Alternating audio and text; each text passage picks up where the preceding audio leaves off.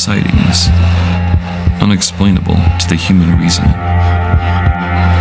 Some have sensed these spirits, but have kept these encounters as untold stories. Ghosts, angels, demons. We've heard of these unexplainable events, an experience we hope to never have. Things that can only be known as the paranormal.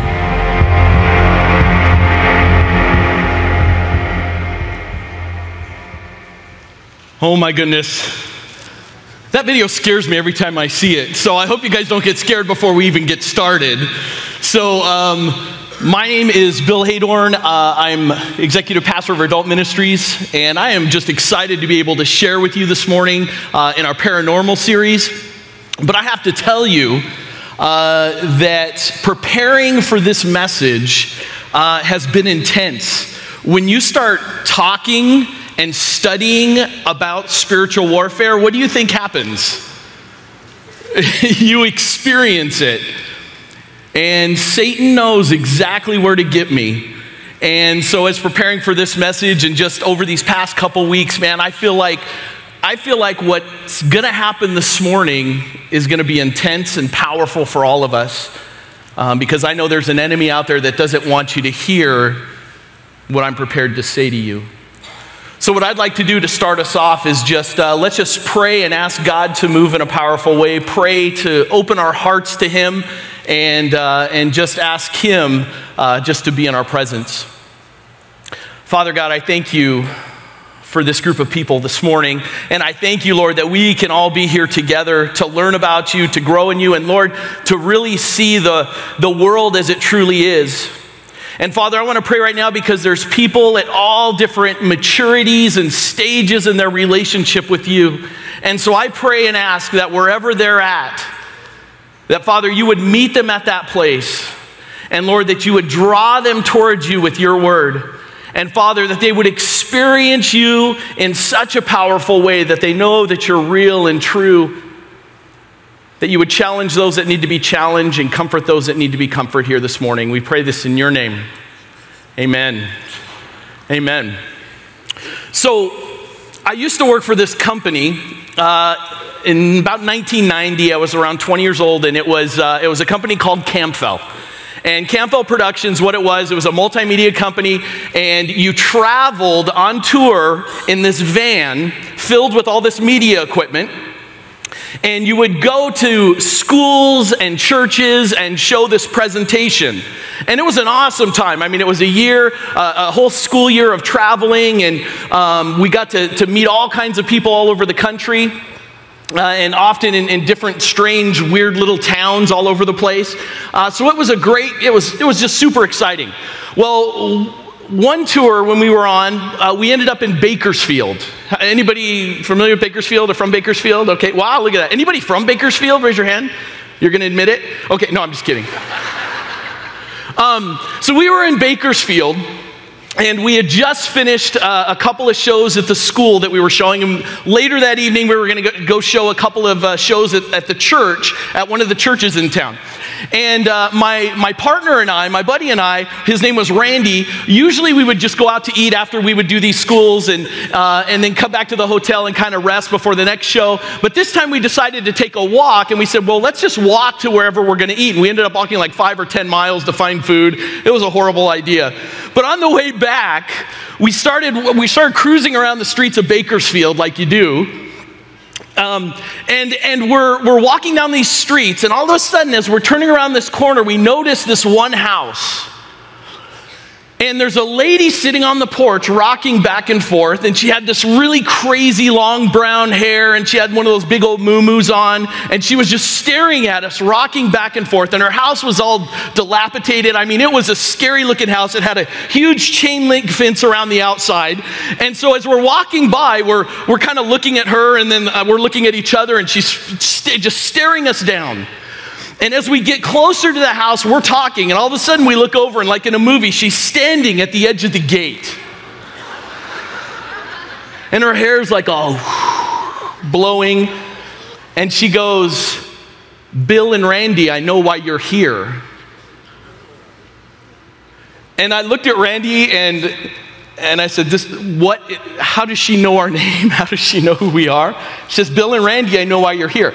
Now, at age 44, if I, that would have happened to me now, I would have ran. Uh, like crazy, I would have cried and just went home, fetal position. Th- but at 20, I'm like, this is interesting. Bad move. And, uh, and, and so I say, Randy, let's talk to her. And so we, we I, I grab Randy and we, we walk over to the fence and we're like, how do you know our name? And, and, and no lie, she says, They told me. We're like, Who's they? You know, and she says, Do you want to come in? And again, I should have ran, but we said, Why not? So she goes over, no lie, she opens the gate and she just turns around and walks straight into her house. And she just leaves the door open. And so we go walking into her house. This is the stupidest idea. Kids don't ever do this. Um, humans don't ever do this, it's scary. We go walking into the house, she sits us down in her living room, and it's clutter everywhere, it's crazy. She sits down and she just starts ranting. She starts saying, I know why you're here. You're here to take my people away. I know why you're here. You need to leave.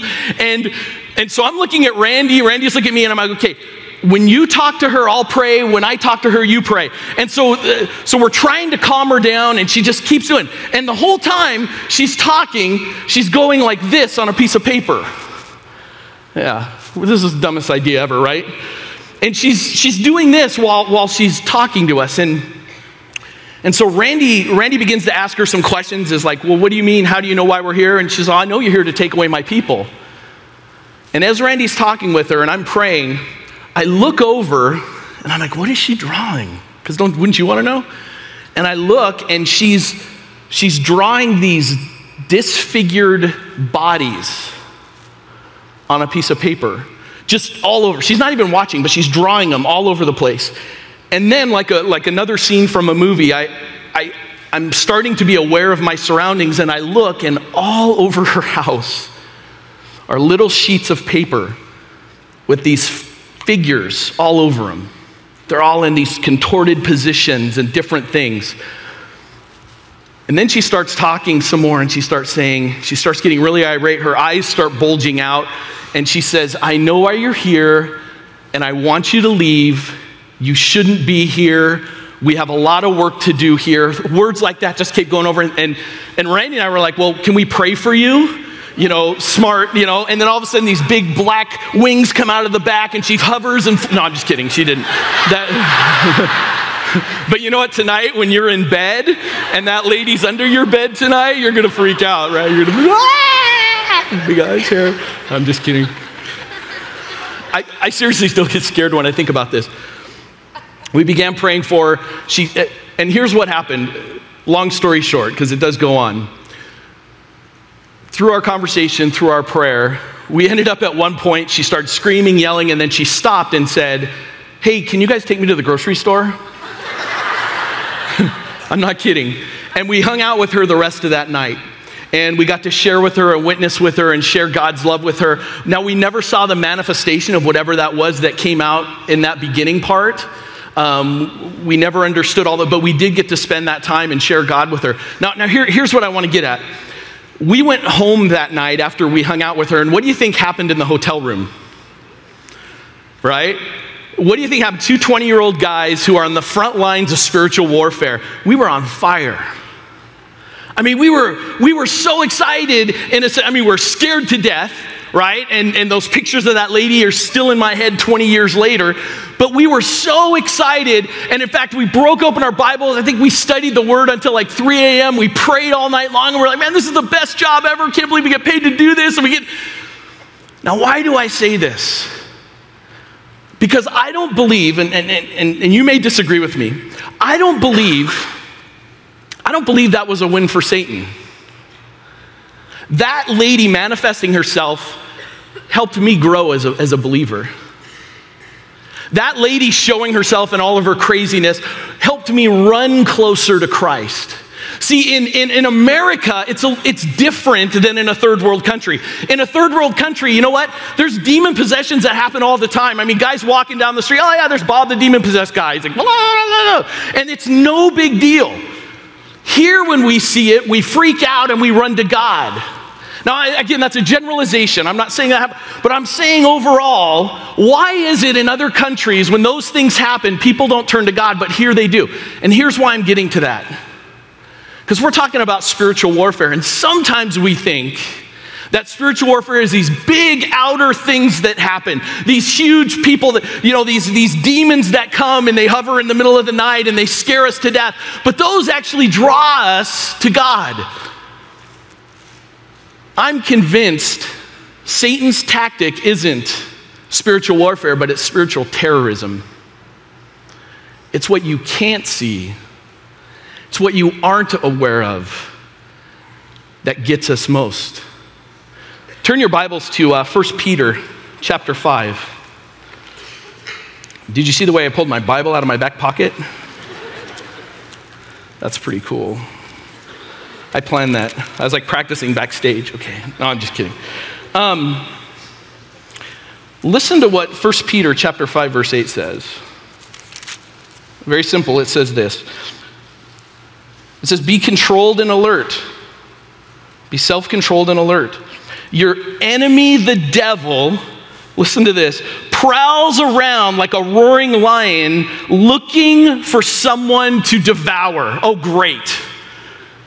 So your enemy is like a lion. Now, what does a lion do? Is a, a lion is out in the back and, and he knows he's waiting. He's waiting to pounce and he's waiting to attack. And he's sitting there and he's planning his attack and he's looking for the weak person and he's going around and he's and when he's ready, he's gonna go and devour. When he finds the weakness of the person, he knows where to get him. And then he goes in for the kill. And it's not that he just wants to hurt them or maim them, no, he wants to destroy them. Lynn talked about this last week and a couple of weeks ago as well. Satan wants to destroy you and I. Satan wants to hurt us, to, to tear us apart. And you know what? What is his job? What is his response? I mean, really, when you look at it, here, here's what it comes down to. He's going to do anything he can to put a wedge between you and God. He's going to do anything he can to put a wedge between you and your spouse. He's going to do anything he can to put a wedge between you and your family. He's going to do anything he can to put a wedge between you and your church, you and anything. Why? Because he wants to separate you, move you out to the sides so he can pounce on you and attack you. I'm not here to freak you out, but I'm here to freak you out. because that's the truth. And First Peter is very, very clear that he's in for the attack. And so I call this spiritual terrorism. Now, let me say what this is and what this isn't. Okay, a spiritual attack isn't when you're driving home from work and you run out of gas. Satan isn't out to get you if you forgot to fill your tank. Okay, as my friend Chris Brown says, uh, that's not Satan, that's stupid, okay? Because, like, oh, I'm under attack. I'm under attack. I ran out of gas. Well, did you fill your tank? No. Okay, you're not under attack. Now, excuse me, if you filled your tank with gas and you ran out of gas on the way home, now that might be an attack from Satan, right? Because it's a whole different story. So, what is it and what isn't it? What isn't it? We, we've got to make sure Satan isn't under every rock, but there are some things that he does that he terrorizes us with, that he, he gets in there and he separates us with. And sometimes we don't even know what it happened, when it's happening. You know, terrorism, you, you don't know. It happens when someone's sitting on a bus, or it happens, it even happens on the internet when they bomb our whole infrastructure. I mean, you just don't know when it happens, but when it does, there's such destruction. And that's what the enemy does. So I believe through my years of ministry, and again, you can disagree with me, I'm, I'm cool with that, but this is what I've seen as, as how, how spiritually terrorist Satan is and some of the things that he's done. And so I, I just came up with four tactics that he uses. And if you, if you have a pen, you might want to write these down. You might want to remember these. So if they do happen to you, that you'll know. Um, but these are the things I've seen over the years that have just absolutely destroyed people. And it's crazy because they're simple things, but they've laid people low, they've separated them, they put a wedge between them and God, them and the church, them and community. Tactic, tactic number one is this, and I believe Satan does this all the time. He whispers in your ear, right? You know what? Ah, you're a good person. You don't, you don't need God's free. You're, you're good. In fact, Have you seen those people around you at Cornerstone? Man, they're pretty messed up. But you, you kind of got this together. And, and yeah, you know, I mean, you're not in prison, right? I mean, you haven't murdered anyone. You, you know, you've only told white lies, not really big lies, but just little lies. And, you know, you, you've only cheated on your taxes a couple of times. So you're a pretty good person. You're not a good person. I'm not a good person. The Bible says that there is none righteous, no, not one. The Bible says, For all have sinned and fallen short of the glory of God. That means we are all in the same boat. So I want you to look at the person next to you right now, and even if they're someone you don't know, it's gonna be awkward, and just say, You're not a good person. all right. Did you get punched? Did you get okay. Okay, you may be an all right person, but you're not a good person. And why do I say that? Why is that so important? Because listen to what this does. Listen to why this is such a terrorist attack. Because when we believe we're so good, what do we do? We put ourselves above others. And when we put ourselves above others, what does that do? That separates us from them. And then we also think that we're better, so we have a higher standing in God's eyes. And therefore, we come in thinking we are holier than thou. And you know what? I mean, I, I could walk on water, I could do, I do everything right. Guys, that's one of the biggest lies of Satan. It's one of the, the hugest tax, tactics of saying that you're a good person. Now, see, God isn't comparing you and someone else. And so let me illustrate it this way. Let's say this was the standard of living, okay? This box. I don't know how we're gonna, okay. So let's say the whole goal of life, the whole, our whole standard was, was, you know what, getting the ball in the box. Okay, so, so that, that's all that matters, you know, and here's Bill's standard of living, you know, pretty easy. So, hey, I can do that. But let's say, like, you know, I'm Ryan Axtell, and maybe I'm a, I'm a little, you know, I, ha- I have a little bit higher standards. I, I'm going to miss this, and it's going to be really embarrassing. Oh, man. Come on, give me a hand. Yeah. See, our standards when we compare with each other, I mean, it's like from here to here. Maybe, you know what? Maybe I don't sin as much and I don't end up in prison, but man, I'll tell you, there's times that I've lied. And the Bible says, you know, it's interesting that if you if you hate someone in your heart, it's the same as murder. So I've murdered. Let me illustrate it this way. Um, can I borrow you real quick? Sorry, I know it's embarrassing. You don't really have to do anything. Take this box and head to the back right by that video camera back there. Give him a hand. What's your name? Tony? Thanks, Tony. He's never coming back. Um, keep going. All right. Now, see, this is God's standard. Now, if I can make this wiffle ball in that box, you think I could do it?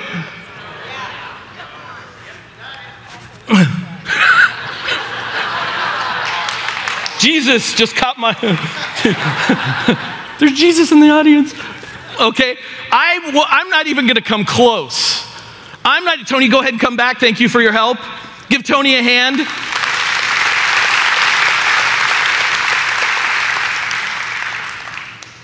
I'm not even going to come close to his standard. So, why would I then compare myself with other people?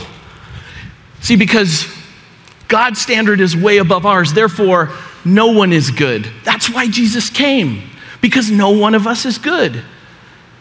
Look at what it says in Titus chapter 3. Go ahead and turn there, or it'll be up on the screen here.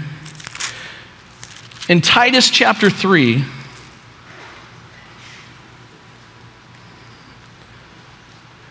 in verse 4, it's, it's over to the left a little bit.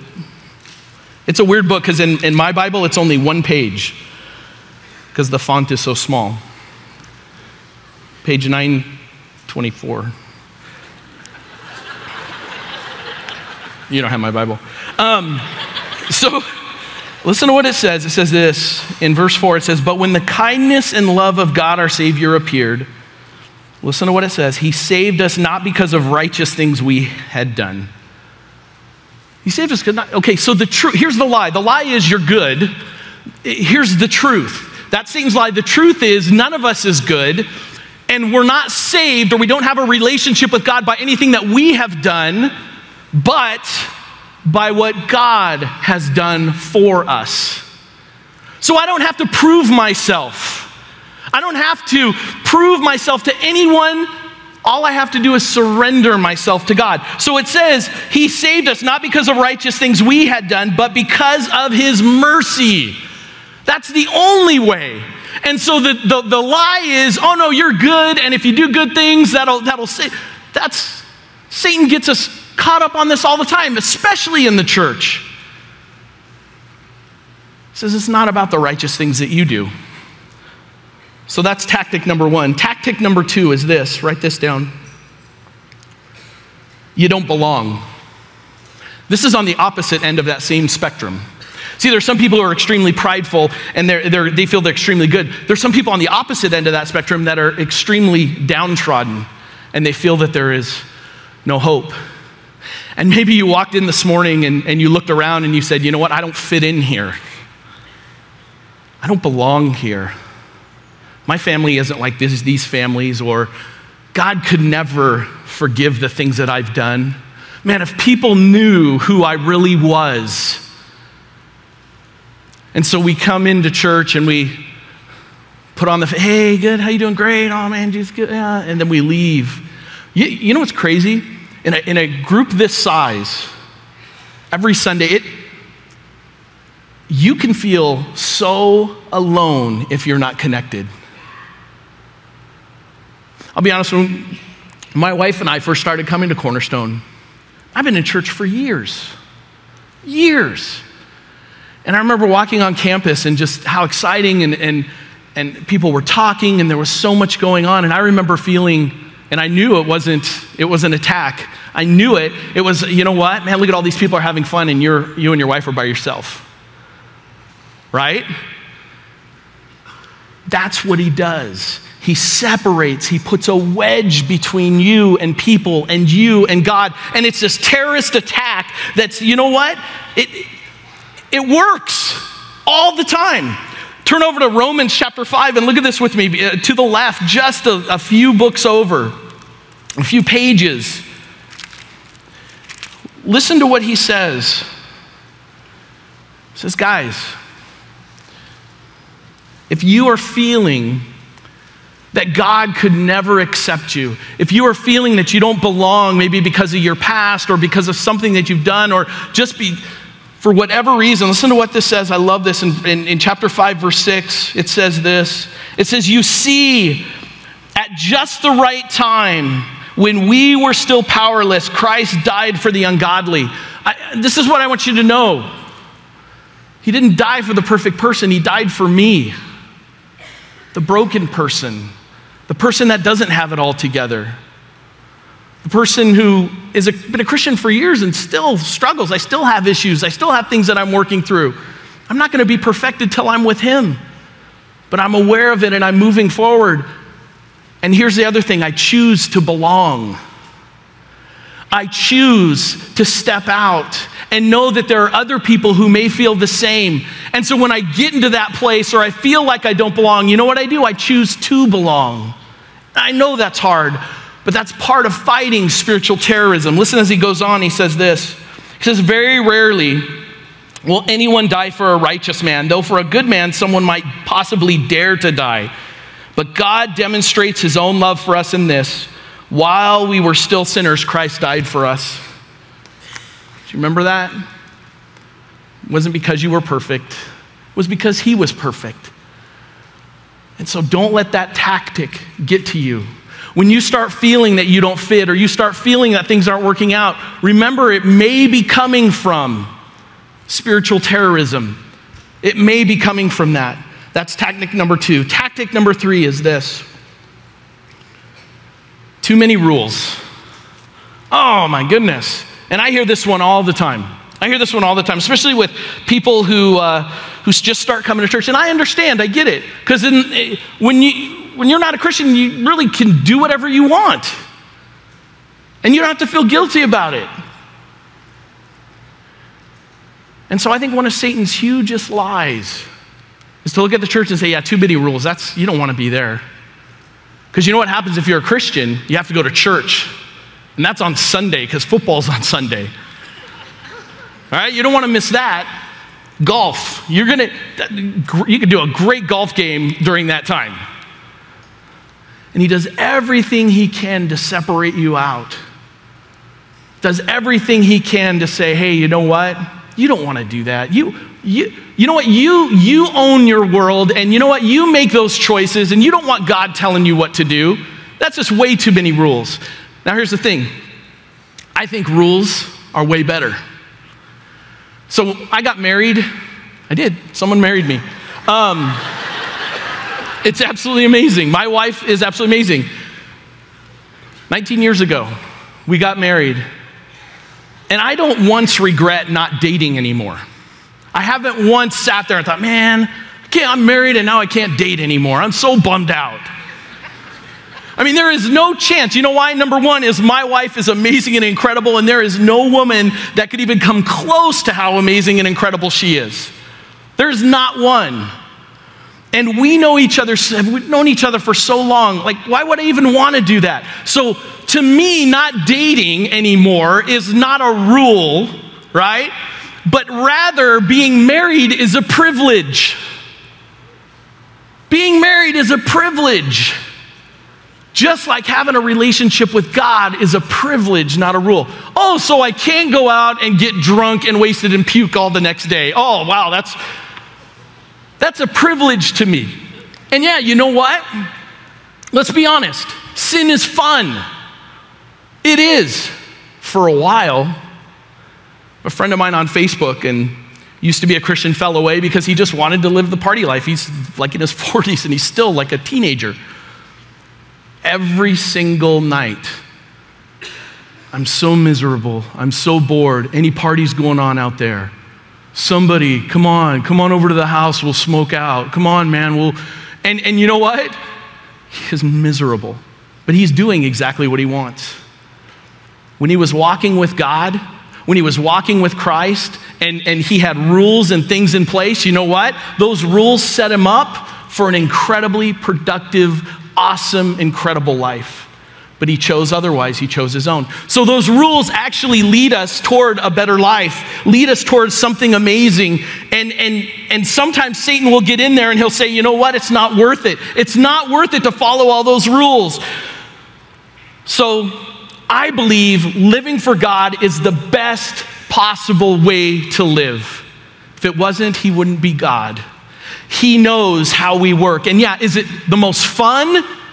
No. Is it always without heartache? Absolutely not. There's tons of heartache. But in the end, is it the most fulfilling? Absolutely. Because we have rules and regulations and there's a privilege there, and we grow spiritually and move towards being more like Christ, those things are tough and hard. John 10 10, it's, it's amazing because it simply says this it says, The thief comes only to steal, steal and kill and destroy. I have come that they may have life and have it more abundantly. Do you believe that? So that's truth. Here's truth, right? Satan's lie is too many rules set you back. The truth is, Jesus came to give us life and life more abundantly. And I always ask this question, right? So, how's that life working for you? How's it working? You know, Dr. Phil, that's what he says all the time. So, how's that working for you? Making your own decisions, doing your own things. Because that's one of Satan's biggest, boom, spiritual terrorism. Tactic number four. You know what's interesting? We just did a, a huge survey of this area. Um, and so we went out and did the demographics. We did, how, you know, where people at financially? We went in all of your bank accounts and we saw how much you have and credit cards. And uh, I'm just kidding. Um, that was good though. You believed it for a minute. Um, but the reason is because we want to know our community. And you know what's interesting? We came back is here's one of the things that our community struggles with is that um, we have everything we need. And that's seen as a struggle. Because what happens is, is when you don't have a lot of need, you become complacent. Right? If, if you got everything taken care of, And so one of one of Satan's terrorist attacks that gets us, another one of his tactics is this is that you don't need God. Why? Because you've got it covered. You've got it covered. You know what? If something goes wrong, well, if I lose my job, then you know what? I've got money in the bank that's going to take care of us. I'm good. We're good. I don't have to depend on God. My kids are taken care of. They're doing good. My family's doing, man, everything, you know what? Everything is great. Man, in fact, we're, we're doing really good. We can go out, we can go on vacation, we can do what we want, we can live how we want. I don't really have to depend on God for anything. Don't have to look to Him or ask Him or because I don't have any needs. Because I took care of them all. And so, one of his biggest things is that you can take care of it, that you depend on your own strength and not his strength. Turn over to Revelation chapter 3, the last book of the Bible. It's where this all ends. In Revelation chapter 3, what's happening here is John's having a vision of certain churches. And there's a particular church called the Church of Laodicea.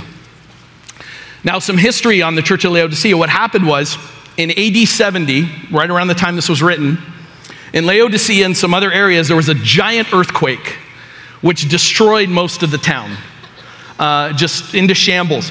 Nero, Emperor Nero, at the time, wanted to go in and say to Laodicea and say, hey, I'm, man, I feel bad for you guys. I mean, you just had this huge earthquake, and I want to help you build.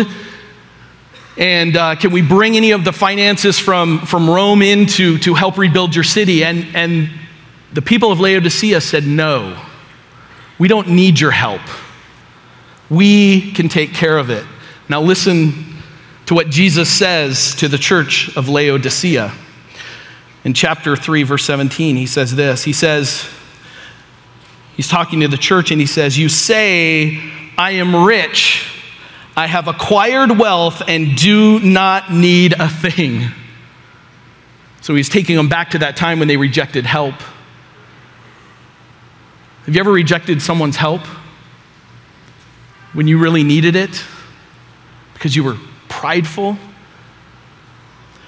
because you wanted to depend on yourself and not the body of Christ or people to help you. That's what's happening here. And he says, You say, I'm rich, I have acquired wealth, and do not need a thing. And then he says this, but you do not know that you are wretched, pitiful, poor, blind, and naked. And then he just hammers them and he says, Hey, yeah, you may have all the finances, but what you don't understand is you're wretched, you're poor, you're pitiful, you're blind, and you're naked. And then later he goes, Why don't you buy from me the things that you need? I will take care of you. And that's what he asks us. Guys, we're coming to this huge campaign. And you know what? I'm not here. What is it that you can give? That you're going to have to trust God. That you might have to step out and say, you know what? This might hurt a little bit. So I don't have to depend on my needs, where I can trust God to say He's going to take care of us. So I can buy another purple chair for someone that matters in eternity. That's what this is about. You don't need God. And that's one of Satan's tactics for getting us. So let's bring this all together. How do we not fall for his tactics? How, how, well, number one is to be self aware. Um, I used to go clubbing a lot. I know this is going to be really embarrassing and I shouldn't share this, but I'm going to.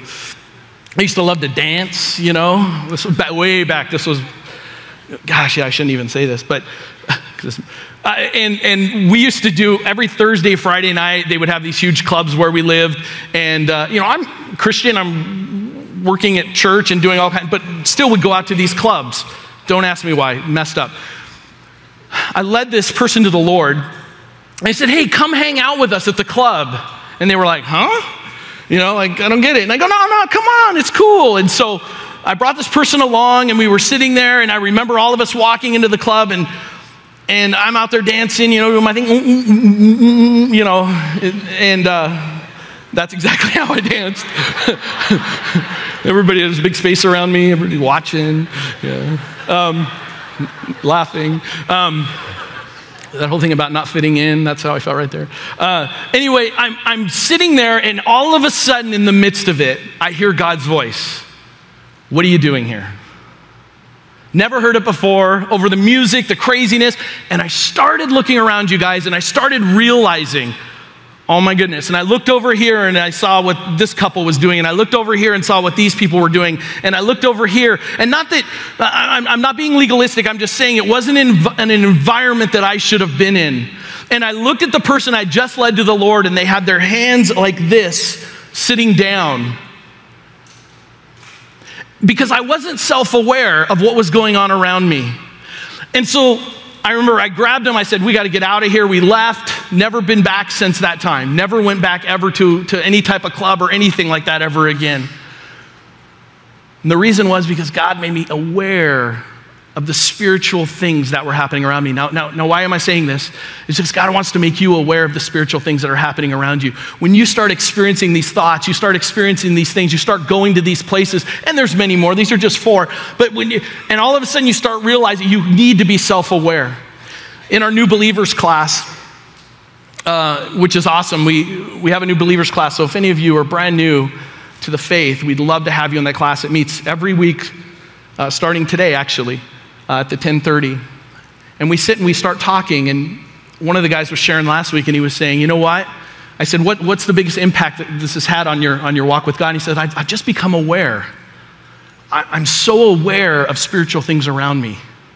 He's in tune. It's like a radio. You tune it in perfectly. And so that's where I hope you get today is that you get in tune to that radio and to say, okay, here's what does God have for you and how can you live that life? And here's the thing you can't do it without two things. Number one, you can't get in tune without the Word of God in your life. Because that, don't you notice, everything I talked about, guys, everything I talked about here, how do you fight the lies? Everything is with the Word of God. You cannot get away from it. You have to go to it. So if you don't know it, where do you go to find it? Community. You have to be surrounded by people that you can go and ask questions and pray for you and be in some type of community together where you're learning, where it's not just me to you, but you're actually somewhere saying, hey, you know what, I have a question about that, or I don't get this, or help me understand that because you can't do it alone. And my challenge for you is this is to step out and say, "Hey, how can I get involved? How can I connect outside of the Sunday morning experience? How can I go to one of the small churches that meet every Sunday? We have many of them. Can I go to the men's ministry, the women's? Can I join? Let you and your wife join a small group. Connect at a place where you're not alone. Where Satan, when he does attack, you're ready for it. So, in a few minutes, we are going to take communion together. And I want you to think about this because I think this is awesome. There's no better way for the body of Christ to come together than through communion, which basically means common unity, communion, like community. We, we commune together under one purpose. And so, as you do that, as you take communion today, remember it's not just about you. It's not just about you. Let's pray. God, I thank you. I thank you for the challenge for me, and I thank you for the challenge for this group of people. And I pray, Lord, that we would, we would always fight Satan's tactics with your word, but we have to know your word and challenge us to get into your word and challenge us to get into community where we don't have to do this alone. And so I want to pray and ask that you move in us that you make us aware of what's going on in our lives. And so when those attacks come on our family, on us, on those things around us, that we would see them, we would understand them. We thank you so much for your word and how it changes us. In your name, Jesus, we pray. Amen.